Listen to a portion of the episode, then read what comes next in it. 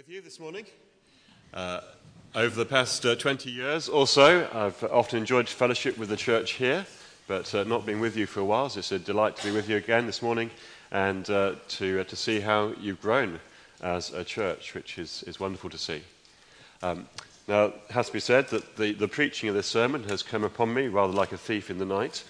Um, uh, so I need God's help to preach His word. We all need God's help to hear to understand, to believe, to trust, and to obey His word. So let's pray for that help. Heavenly Father, thank you that in the unknowns of life, the uncertainties, that your word is certain, the Lord Jesus is certain, his coming again in glory is certain.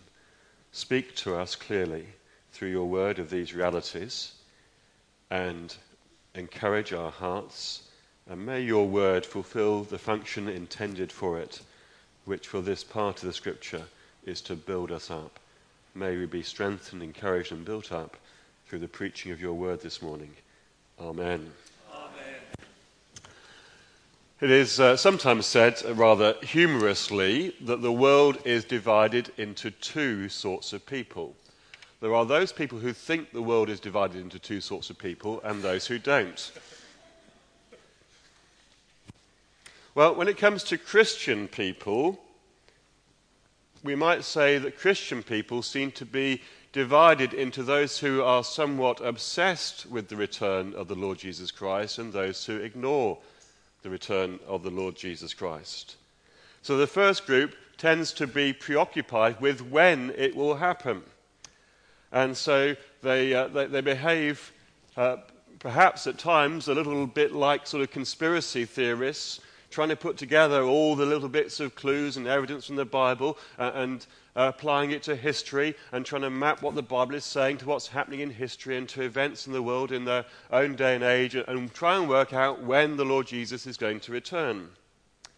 They make their predictions and then experience profound disappointment when events prove them wrong. For the second group, those who don't pay much attention to his return, it's as though his return would actually be an unwelcome interruption to their plans. Perhaps plans to build heaven on earth. They play down the end and they concentrate on the present. They're looking for happiness now. They're looking for heaven to be built on earth now. And again, since we can't build heaven on earth, they are in for disappointment. And the tragedy of all this is that both groups miss out on the encouragement and the strengthening that is intended for us in all that the Bible has to say about the return of the Lord Jesus. Just look at the last verse of chapter 4. I do hope you've got a Bible open in front of you. Looking at 1 Thessalonians 4, verse 13 onwards. Uh, we're on page 1188 if you've got one of those church Bibles from the back there, page 1188. But you see the final verse of chapter 4? Therefore, encourage each other with these words. And do you see verse 11 of chapter 5? Therefore, encourage one another and build each other up, just as in fact you are doing. So, Paul's aim as he writes these words to this very young new church in Thessalonica is to encourage the believers. And as they read these words, and as they talk about these words together, as they think about them, he wants them to be encouraged and he wants them to be built up, to be made stronger together as Christian people, living in the now, looking forward to the return of the Lord Jesus. And in fact, a healthy and a clear focus on the return of the Lord Jesus runs through this letter as it does through the whole of the New Testament part of the Bible. Just look at the very end of chapter 1. The verses that Phil read for us when he opened our service. End of chapter 1. Pick it up halfway through verse 9. They tell how you turned to God from idols to serve the living and true God. And then verse 10 and to wait for his Son from heaven, whom he raised from the dead, Jesus, who rescues us from the coming wrath. You see that focus on the return of the Lord Jesus. See the end of chapter 2 verse 19, he's writing about how much these believers, these Christians in Thessalonica, mean to him. And he says, For what is our hope, our joy, or the crown in which we will glory in the presence of our Lord Jesus Christ when he comes? Is it not you? He's talking about how much he's going to rejoice when the Lord Jesus returns uh, as he sees these believers there with the Lord Jesus in glory. Or look at the end of chapter 3, the final verse of chapter 3, verse 13. May he strengthen your hearts so that you will be blameless and holy in the presence of our God and Father when our Lord Jesus comes with all his holy ones. We'll look at the very end of the letter, chapter 5 and verse 23. May God Himself, the God of peace, sanctify you through and through. May your whole spirit, soul, and body be kept blameless at the coming of our Lord Jesus Christ. So, do you see how there is a healthy perspective on the coming of the Lord Jesus that runs through the whole of this letter? It's striking to me that, that here is a, one of the earliest letters of the New Testament written to a very young church and it speaks to us of things that Paul has already told the church in those few weeks he was with them, things he wants to remind them of. And amongst those things of primary importance, the very first things that you would teach new Christians, a new church, of primary importance are all the things in this letter, including the return of the Lord Jesus and that clear focus on it. And as we come now, we come to this morning, is the t- passage in the letter that is most intensely focused on this theme of the Lord, return of the Lord Jesus. Here, Jesus is te- uh, Paul is teaching about it uh, with the greatest clarity. And we're going to see, first of all, that as he writes about the return of the Lord Jesus, he wants these believers to have assurance instead of anxiety, and he wants them to have confidence instead of confusion. Assurance instead of anxiety, and confidence instead of confusion. So let's see if we can have a right perspective on the return of the Lord Jesus and how we can have assurance and how we can have uh, confidence.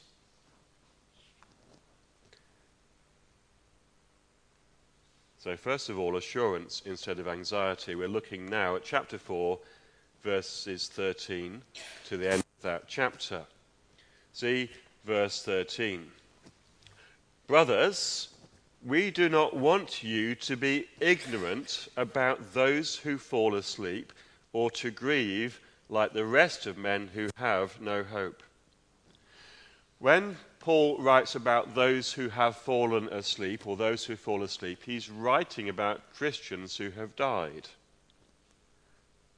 So the death of loved ones in the church is a cause of anxiety to the Thessalonian believers.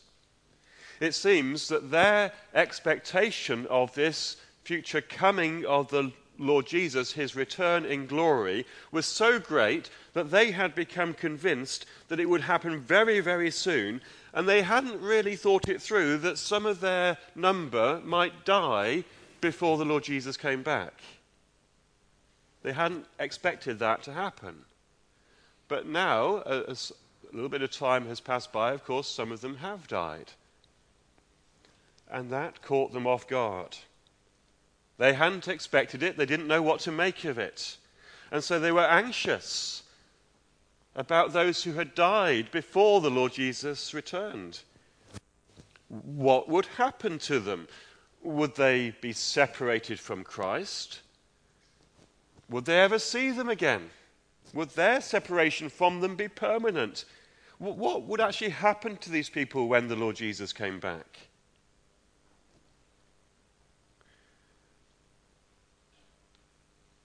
And Paul says, We do not want you to be ignorant. No, you need to be informed about this.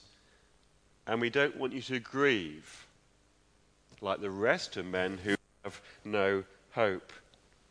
Now, of course, grief, when someone close to us dies, it is very natural and is very proper.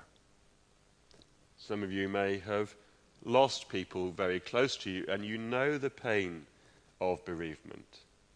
That may be recent for you. I spent some time just over the past couple of weeks spending some hours with somebody who had just lost his brother and who was in deep pain over it, a lot of grief. That's very real. The pain of being separated from one you love is great. As the English writer C.S. Lewis wrote after his wife had died, he said, It is hard to have patience with people who say there is no death or death doesn't matter. There is death, and whatever is matters. Death is a painful reality. So there is nothing here in these words that Paul writes that denies the reality of that pain or the proper place for grieving. Jesus himself wept at the graveside of Lazarus, his friend, who had died. But Paul says in verse 13 that he does not want us to grieve like the rest of people who have no hope when they grieve. They grieve without hope. Christian people can grieve, but with hope. So Paul is calling for there to be a difference between the way that Christian people grieve and the way that everybody else grieves, the pagan people the society around. Both Christians and non Christians feel the pain of separation, but the Christian response to that pain is to be different, it's to be distinctive, it is to be transformed by hope. We are a people of hope.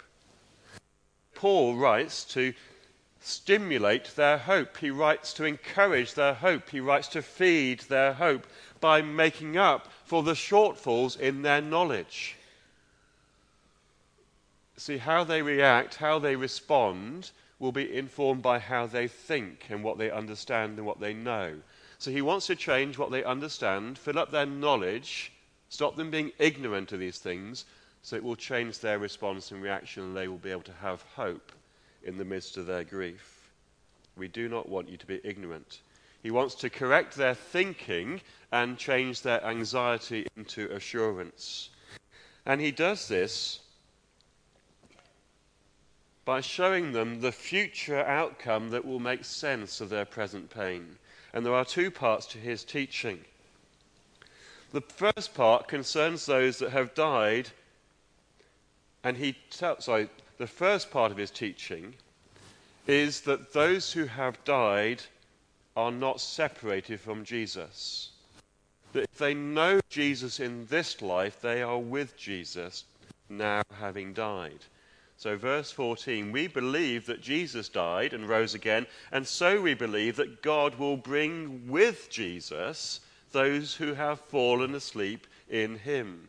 Those who have died in Jesus, believing in Jesus, trusting in him, are still with him. They are in his presence. That's why in another letter in the New Testament, Paul can write that to be away from the body is to be at home with the Lord. Death is a separation of soul and body.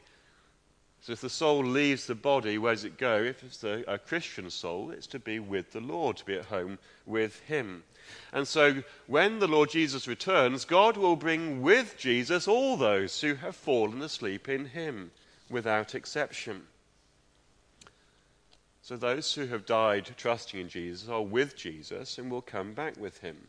The second part of his teaching here is that all of God's people will be united at the coming of the Lord Jesus. So, see verse 15. According to the Lord's own word, we tell you that we who are still alive, who are left till the coming of the Lord, will certainly not precede those who have fallen asleep. For the Lord himself will come down from heaven with a loud command, with the voice of the archangel, and with the trumpet call of God, and the dead in Christ will rise first. And after that, we who are still alive and are left will be caught up together with them in the clouds to meet the Lord in the air. And so, you see what the outcome is? And so we will be with the Lord forever. So he's saying there will be no advantage for those who are still alive when the Lord Jesus returns over those who have already died. They will certainly not precede, they will not go ahead of those who have fallen asleep. No, when Christ returns, the dead in Christ will rise first. But you might say, uh, uh, as I thought when I read this, well, how can the dead both be with Christ and return with him and rise from the dead when he returns? Well, the reason for that is because when Christ returns, that will be the moment when the souls of those who have died are clothed with their new resurrection bodies. So, in another letter, in the letter to the church in Corinth, 1 Corinthians, and chapter 15, Paul tells us that the bodies of those who've died the mortal bodies of those who died are like a seed sleeping in the soil, waiting for the loud command of Christ's return. And at that command, that mortal body that's been sown into the ground will be raised a new spiritual body, a resurrection body, a body that will not grow old or decay. I hope you realize that the hope of having a resurrection body in the future for eternity, a body that will never grow old or decay, that that is part of the Christian hope. There's a, a, a well known speaker who speaks of having a, a, friend in Australia, and I don't know whether this friend has now died, but he, he used to talk about going to visit this friend who had all sorts of bodily ailments, all sorts of diseases, all sorts of things wrong with him. And whenever this speaker asked his friend how he was, he would say, Nothing that a good resurrection won't fix. So we are going to get new bodies. And at that same moment, or as, as the bodies of those who have died in Christ are raised, so those resurrection bodies will be reunited with the souls of those who've died that have come back with Christ. It is the soul coming back with Christ to be united with the resurrection body. And at that same moment, as Paul says in verse 17, those who are still alive, those who've never experienced death, will be caught up together with those who've already died. And Paul uses a word that describes a sudden, violent action. They will be sort of seized with an irresistible force and, and snatched up to be with Christ. And again, 1 Corinthians 15 tells us that those who are alive, those of us who are Christian believers who are alive when Jesus returns, will be instantaneously transformed to have these resurrection bodies. So all those who are in Jesus will be united together with him and clothed with new bodies. The separations of death are totally cancelled. See, death is all about separation, isn't it? The soul being separated, torn apart from the body. It's about loved ones being separated, snapped, pulled apart from each other in death. And that separation of death will be reversed. The soul back together with a resurrection body. Christian believers back together, no longer separated from each other. And so we will be with the Lord forever. So that's the content of the Christian hope. It's not just the hope of heaven. It's not just the hope of a resurrection body. It's not just the hope of being together again. It's actually Ultimately, it's the hope of being with the Lord Jesus. Do you love Jesus? You've not seen Jesus, I've not seen Jesus, but I know about him through the pages of the Bible, and I love Jesus because of what I know of him in the Bible. Do you love Jesus? Well, if you love Jesus, you want to be with him, don't you? So that's, your, that's the very center of your hope to be with Jesus forever. The hope that gives us comfort in grief. That's the future outcome that makes sense of present pain. But notice the basis for this hope. It is based on the reality of past events. Do you see verse 14? We believe that Jesus died and rose again, and so we believe that Jesus will bring, God will bring with Jesus those who have fallen asleep in him. Certainty about the future rests upon certainty about the past. The reason that we can have hope for the future is that we know that Jesus came, and Jesus died, and Jesus rose again in the past. Have you noticed in this passage that Jesus is the only one who is referred to as having died? Because Jesus died, Christians only fall asleep. So Christian death is described as simply going to sleep. Jesus faced the full horror of death. He faced separation from God the Father. But because he was without sin, death could not keep hold of him. And so on the third day, he rose again, having conquered death, having removed the sting of death, having taken away the bite of death, and leaving death a, a defeated foe for all, all those who trust in him. And so death is transformed for the Christian believer. For those who trust in Jesus, death becomes the gateway into the presence of Jesus.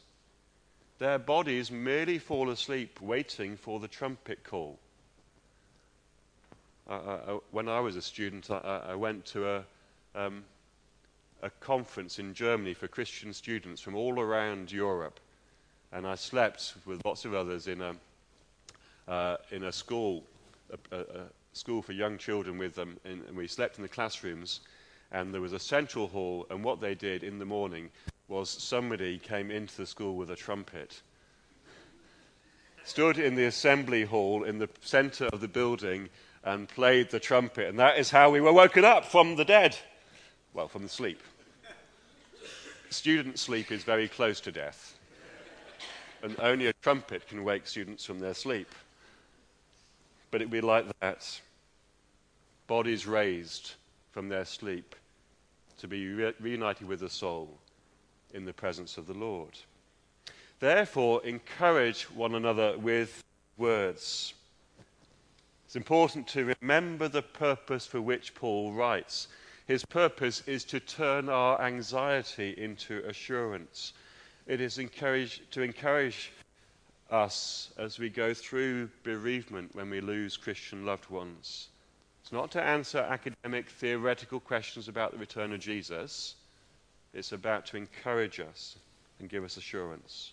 Of course, there are lots of questions we might want to be answered, but the Bible's not here to satisfy our curiosity, but strengthen us in our faith. It teaches us all that we need to know to be saved and it teaches us all that we need to know to be encouraged and strengthened in our faith as we wait for the return of the Lord Jesus. Assurance instead of anxiety. Secondly, Paul wants to give them, in chapter 5, verses 1 to 11, confidence instead of confusion. Confidence instead of confusion. Because just as anxious about those who had died and what would happen to them at the coming of Christ, they were also confused about how the living should prepare for his coming. Their concerns are valid. Back in the Old Testament, the prophet Amos said, Why do you long for the day of the Lord? Which we now understand is the day when Jesus will come back. Why do you long for that day? says Amos. That day will be darkness, not light, pitch dark without a ray of brightness. Why? Because it will bring judgment, the judgment of God, the wrath of God upon sinners. Are you a sinner? I'm a sinner. If, if I stood here and claimed I wasn't, you would just need to speak to my wife and children, and they would soon put you right. How can sinners be ready for the day of the Lord, the righteous day of his judgment, the judgment of the righteous God? Well, it seems that the, the Thessalonians were proposing their own solution to the problem and asking for Paul's help. But Paul rejects their solution and puts the right solution in its place. You see, chapter 5, verse 1, he says, Now, brothers, about times and dates we do not need to write to you. I think the Thessalonians had been asking Paul about times and dates. And their motivation wasn't idle curiosity. No, they wanted to know when Christ would return so they could make suitable preparation for that day. If someone told you that the Queen was going to visit you, you'd have two questions, I think. The first would be why, but then the second would be when. When is she going to visit? I need to. Well, oh, goodness me, how much vacuuming and dusting and, and cleaning up the house and tidying up and, and uh, doing all that painting that we haven't got round to and mowing the lawn and, and all that preparation and all the food and, and maybe I'd go out and buy new furniture. I need to know when so I can be ready when she comes. And the Thessalonian believers thought it would be much easier to be ready for the return of the Lord Jesus if you knew when he was going to come. But Paul, whilst he shares their expectancy that the Lord Jesus will come back, he rejects their request to know the when, the times, and the dates. We do not need to write you about this, he says, for you know, see verse 2, you know very well that the day of the Lord will come like a thief in the night. He had no doubt already pressed on them the teaching of Jesus about the way that Jesus would come like a thief in the night and what Jesus had said to his disciples that it is not for you to know the times or dates the Father has set by his own authority. Jesus had taught his disciples very clearly that we could not know and will not know when he's going to come back. And he reminds them of the two illustrations of this. First, that the day of the Lord will come like a thief in the night. And then, secondly, verse 3 while people are saying peace and safety, destruction will come on them suddenly as labor pains on a pregnant woman, and they will not escape. The thief in the night, the labor pains of a woman who is pregnant. Both illustrations teach that the coming of the Lord Jesus will be sudden. Suddenly, the thief, the burglar, breaks into your house. Suddenly, the labor pains come upon the expectant mother. But there is a difference. Both might be sudden, but while the arrival of the burglar is usually totally unexpected, the labor pains are expected. In fact, if all is going well in pregnancy, the labor pains are bound to come at some point. So, Paul's second illustration teaches us that the day of the Lord, the day of Christ's return, is a certainty. It must come. But we don't know when. But he says it must come, and with it, destruction will come on those who are not ready. The world doesn't even know it's going to happen. People are out there living their lives not even knowing that this day is coming, not even knowing the Lord Jesus is coming back. And while they are saying peace and safety, all is well, destruction will come suddenly upon them and there'll be no escape. Well, the Thessalonian believers hoped to find security in knowing the dates.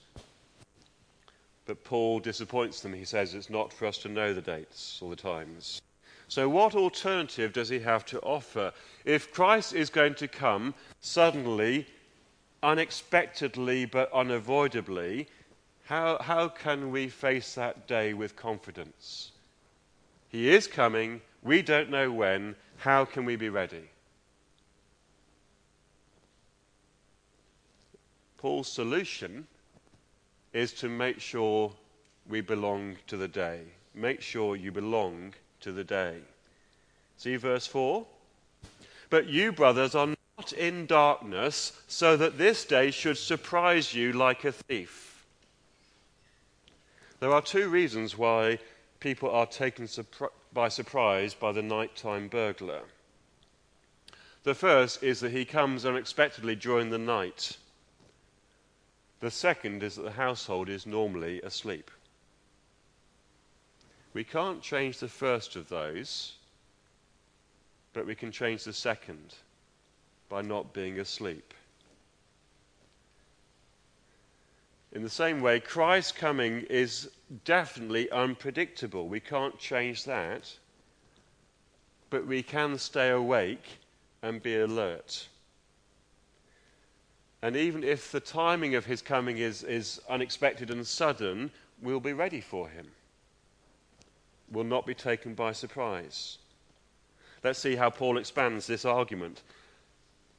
So, burglars take people by surprise if they come at night. At night, it's dark and we don't see them coming.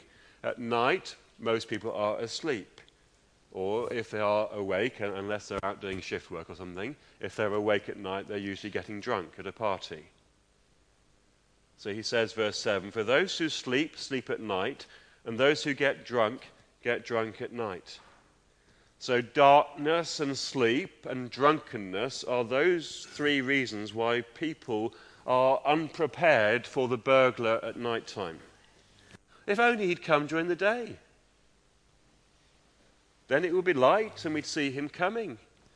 Then it'd be daytime and we'd be awake. And then we wouldn't be drunk. We'd be sober. Well, the coming of Christ is just the same. So the question is will he come during the day or the night? And you know, the astonishing thing is it depends who you are. For you, whether he comes in the day or the night, well, it depends on who you are. For unbelievers, for those who don't know and love and trust the Lord Jesus, he will come during the night because spiritually they are in darkness. But verse 4 you, brothers, are not in darkness. You are all sons of the light and sons of the day. If we are Christian people, we do not belong to the night and we don't belong to the darkness. What does Paul mean? Well, the Bible divides history into two ages.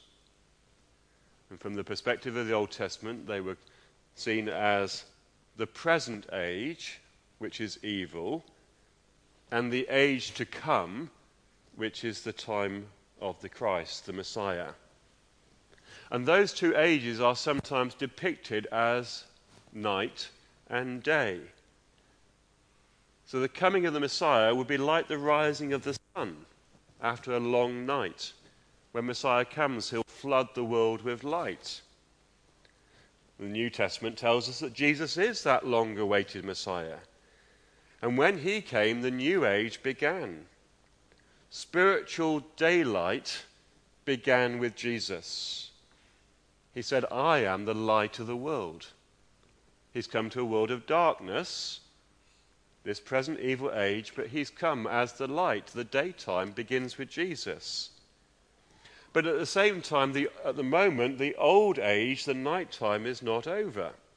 We live in this period of, of overlap between the old night time, this present evil age, and the new day, the day of light that's begun with Jesus. The light of the dawning day shines, but the darkness lingers.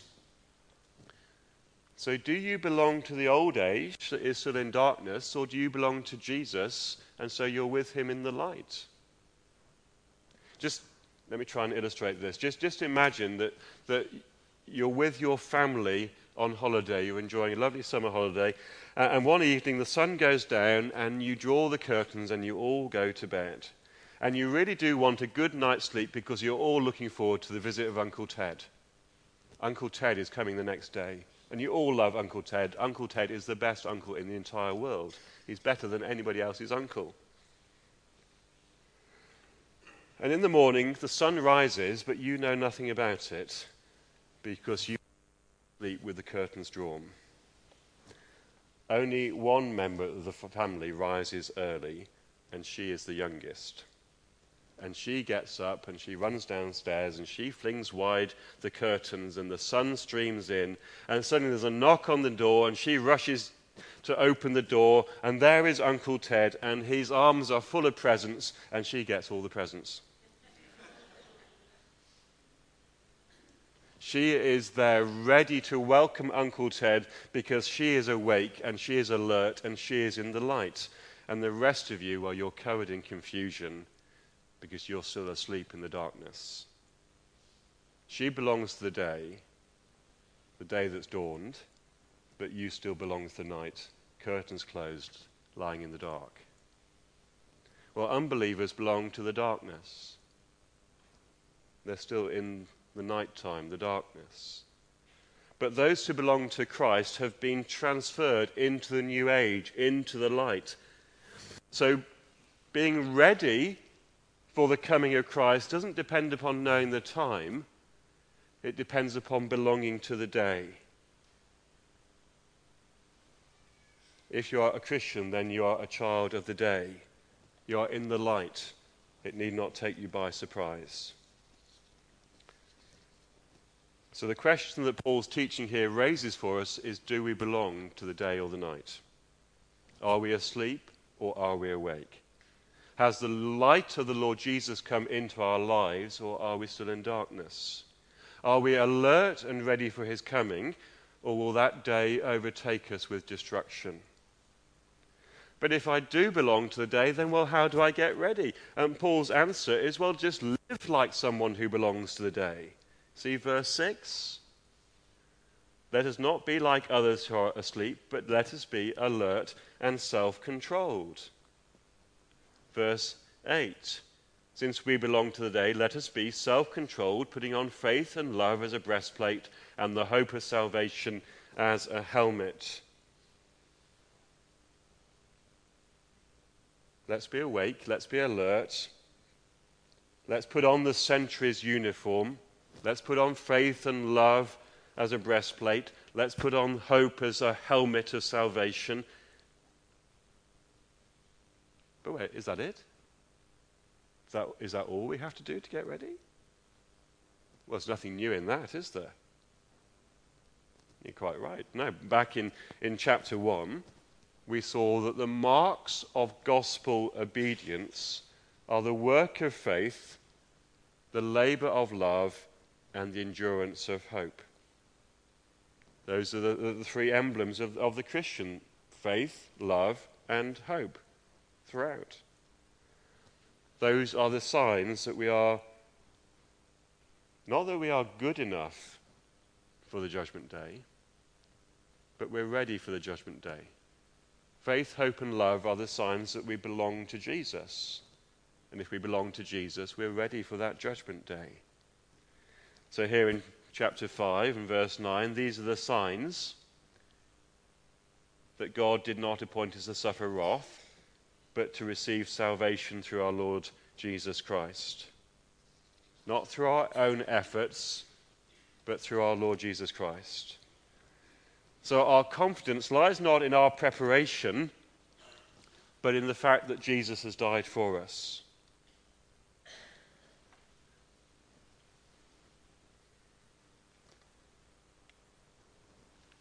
And we're ready for his coming if we belong to him and we have faith, hope, and love.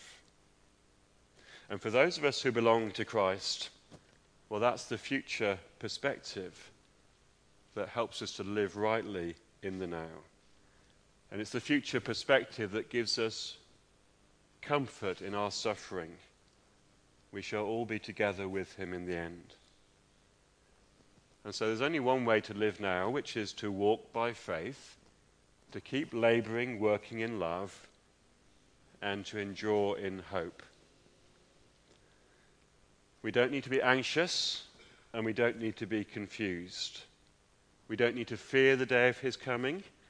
We can face it with confidence because God has appointed us not to suffer wrath, but to receive salvation. Therefore, we can encourage each other, and therefore, we can build each other up with these words, just as we've been doing this morning. But if this morning you know that the reality is you still belong to the night, well, I hope you've come to understand just how much you need to belong to the day. And you can only belong to the day by belonging to Jesus, trusting Him, loving Him, putting your faith in Him. You don't want destruction to come upon you suddenly with no escape. You want to look forward to the day of His coming as a day of salvation, not a day of wrath. I don't know when you will die. I don't know when I will die. I don't know when the Lord Jesus Christ will return. But I do know the Bible tells us that if we don't belong to Him, we're not ready and we will face destruction. But if we do belong to Him, we are ready. We're children of the light and we will receive salvation. Since that's the most important thing you'll ever hear. So make sure you respond rightly to that message that God has spoken clearly to us in His Word. Let's pray.